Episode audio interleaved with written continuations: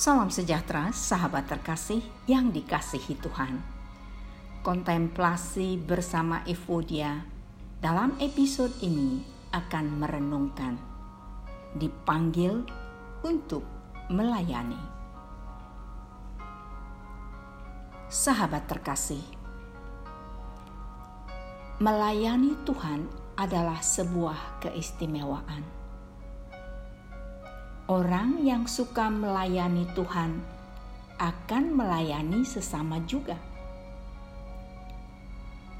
Jika kita ingin melayani Tuhan, tetaplah rendah hati.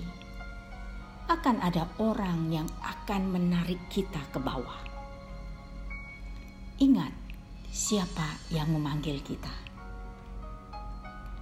Akan ada kesulitan sepanjang perjalanan teruslah, Tuhan akan menguatkan kita. Tuhan menghitung setiap tetesan air mata yang keluar.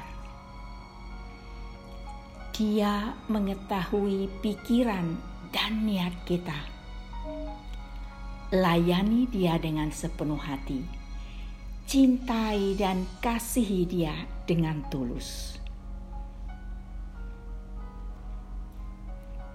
Kisah para Rasul 20 ayat 19 mengatakan, Dengan segala rendah hati aku melayani Tuhan.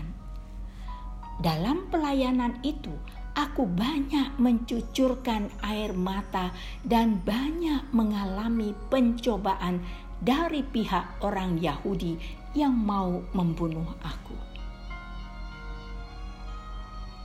Sahabat yang dikasihi Tuhan, Melayani Tuhan adalah sebuah hak istimewa yang indah. Lakukan tanpa berharap. Kita telah dipanggil untuk melayani. Terus lakukan dengan kasih. Tuhan memberkati.